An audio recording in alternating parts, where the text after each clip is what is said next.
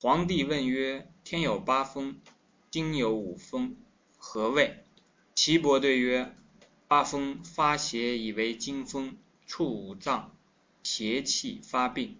所谓得四时之盛者，春胜长夏，长夏胜冬，冬胜夏，夏胜秋，秋胜春。所谓四时之盛也。东风生于春，病在肝，疏在颈项；南风生于夏，病在心，疏在胸肋。西风生于秋，病在肺，疏在肩背；北风生于冬，疏在肾，病在肾，疏在腰骨；中央为土，病在脾，疏在脊。故春气者，病在头；夏气者，病在脏；秋气者，病在肩背；冬气者，病在四肢。我们从第一句开始看起。首先呢，我们得感谢皇帝岐伯，古代的这些圣人圣者。如果没有他们的话呢，没有皇帝岐伯、孔子、老子这样的圣哲呢，我们中国的文化不会这么灿烂。在其后的文化呢，几乎都是在诠释、演绎这些经典。这是为什么称之为经典的原因。经典就是从来都不容改变的，也从不曾被改改变。就好像现在流行的一句话叫“经常被模仿，但从未被超越”。啊这个叫做经典，后面的这个，比方说中医里面衍生出非常多的派别啊，每一个派到最后呢，都会讲说都本以《黄帝内经》，没有任何一个说啊我新开始一个，这个这个是不是按照《黄帝内经》的这个中医？只要一出来这样的呢，大家就都明白了，这是狂人来了，神经病来了。如果这个儒家的呢，如果说把孔子、孟子这样的经典。扔开，然后说我新创了一个儒家，那后来确实有这些这样的一些儒家，那别人也知道，这肯定是有什么问题。好，回到我们的正文来看呢，皇帝说天有八风，经有五风，何谓？这句话呢，其实讲的是天人合一了。天这个八风是在天，而经有五风呢，什么经啊？是指的人的经嘛，经络的经，经脉的经。所以这个天上的八风和这个经络当中人当中的这个经络的五风呢，是这个天人合一。所以这个一段呢，主要就是给我们在建立这个天与人、时间与空间的这种联系。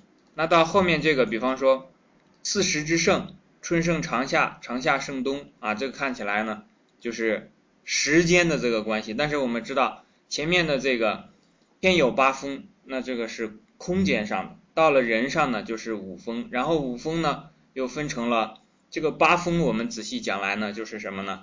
我们知道有八卦是吧？有先天八卦、后天八卦。我们如果讲后天八卦的话呢，那从西北就是乾卦，正北是坎卦，然后东北是艮卦，正东是震卦，然后东南是巽卦，正南是什么卦？离卦。然后西南呢是坤卦，正西是这个乾兑离震，啊兑卦是兑卦，正西是兑卦。那么这样的话呢，八卦对应的其实就是八方，我们平平常讲的四面八方啊，讲的八方。但是这个八风呢，只是代表了，它并不是完全在这里完全等同于这里所说的天有八风啊。因为这个如果仅仅讲说东西南北。再加上这个四方加四雨这个八风呢，它还是在地面上的了。但实际上这个天有八风呢，我们知道天地之间呢，它的这个对应关系啊，其实是蛮复杂的了。如果不去学天文的话，不去学地理的话呢，这个关系可能还搞得不是太清楚。那我们可以把这个八风啊，笼统的认为是天地所产生的这个八风。虽然我们通常理解起来方便理解的就是这个。四方加四隅啊，东南西北再加上东南东北、西南西北这这八个方位，但实际上我们知道这个八个方位，地球啊，实际上只要讲地球这个概念，其实就是指，或者我们讲地上这个概念呢，其实就和天是分不开的。只要讲地，那其实就隐含着在讲天了。因为举个例子，比方说像地球，地球你只要提到这个地球的概念，它一定就是在太阳系。在这个银河系，在整个的宇宙当中的一个天体，对吧？既是地球又是天体，所以天地它其实是一个整体，而这个整体呢，会有一些以风的形式来命名的这么一些东西。那我们可以把《道德经》的这个一句话讲的啊，说“名可名，非常名”，是吧？这个里面所讲的风呢，未必真的就是我们平常说啊，这个吹来一阵小风，这个风不是这个风啊。它这个风呢，其实就是指天地对人的影响。那这个我们不知道怎么去讲它，所以抢名之为风。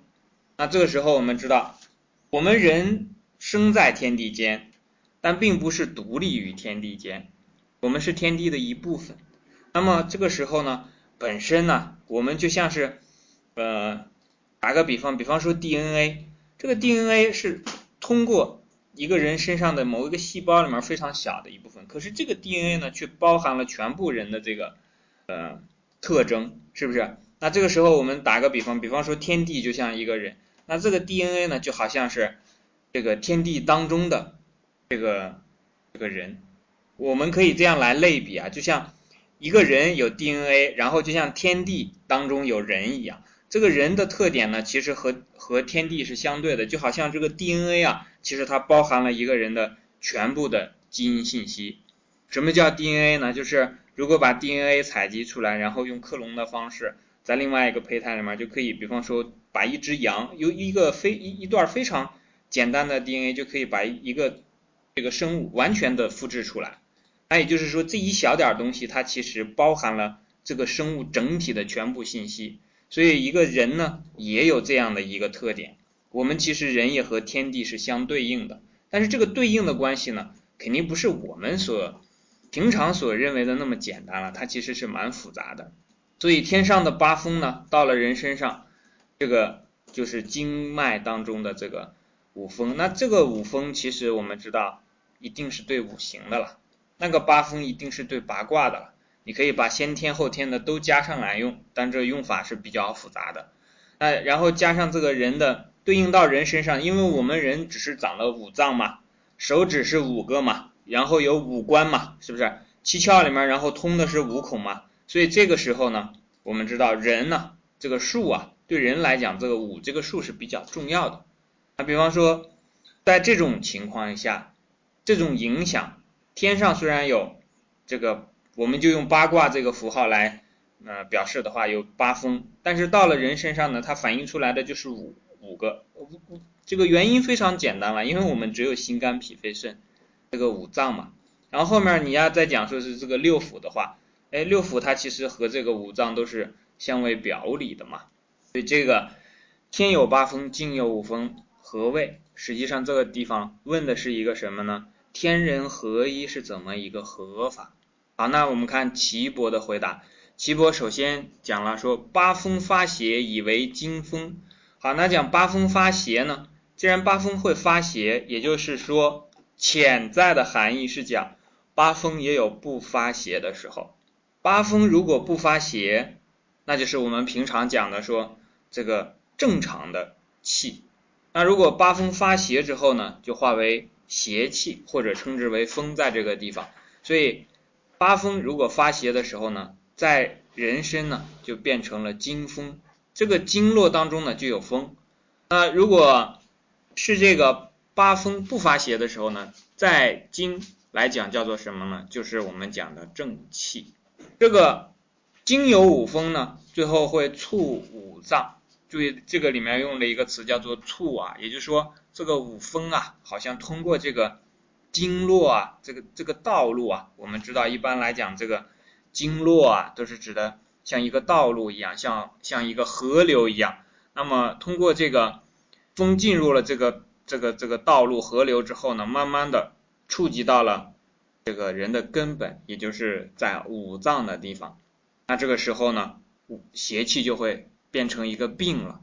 也就是说，在先开始的这个这个从外界。天地之间的这个自然环境产生了这种邪邪风啊，就是这个八风发邪之后呢，在外界，然后先要进入人体的时候，一定是经由经脉的啊。这个地方我们可以得到一个信息呢，知道就说是通过经脉，然后进入五脏啊。这个时候我们其实在自己的头脑当中也就可以形成一个大概的模型或者认识。我们的五脏在内呢，实际上它并不是说完全暴露在外界，是吧？也并不是完全的封闭着，而是通过经脉和外界来进行沟通。如果呢和外界的沟通比较好，哎，那这个时候呢，我们的这个正气就会比较足。那这里面呢，一方面是外界的因素了，但还有一方面是什么呢？是我们自身的内建的因素，就是我们这个人本身。之前我们提到过的，说甘其食，美其服，乐其俗，安其居，是吧？就是自身的一种安定，这是比较重要的。这个也是讲阳气为外乃固啊，一个人只有在安定安静的时候，这个阳气才不会轻易扰动。那你这个如果是人在这个躁动的情况下扰动了阳气，然后这个腠理开泄之后，这个经风才算打开了门，否则的话它是有闭户的这么一说的，它的这个门户是关着的。我们在学这一段的时候，虽然这一段是在讲病，但是我们一定要知道它不病的时候是什么样子。当胃气衰弱了之后呢，那自然就会这个打开了。一种情况下是外胃气衰弱，还有一种情况下是什么呢？比方说我们自己在主动的和外界沟通，比方说啊运动的时候啊，那你让自身的这个内在的这个五行啊。内在的这个小宇宙啊，我们通常讲的俗话说的，让小宇宙爆发吧。这个时候呢，其实它，你的内在的这个阳气要出来的时候，要流汗，那这个时候其实门户也是开的。这种门户开的时候呢，就使得自己的防卫会疏于防范，并不是说它一定攻得进来，但只是讲说这种时候它攻进来的几率就大了。它攻进来之后，在什么地方发作呢？在触五脏之后。邪气就开始发病，所以根本的地方还是什么地方呢？还是在五脏。实际上，很多时候，这个我们的身体呢，也给了这种触五脏之后发病的一个出路，就是什么呢？如果触了五脏，那么五脏和六腑相表里，这个脏里面的这个受了病之后呢，先就会把这个病排到腑当中去。比方说，如果肝有毛病的话，肝受了病之后呢，先就让这个胆来承受，因为胆汁都是这个由肝脏产生的。如果肾有问题的话呢，先就膀胱会受病，因为这个所有的尿液存储虽然在膀胱，但实际上在先开始过滤血液的时候都是由肾脏来完成的。好，这一段我们就先讲到这里。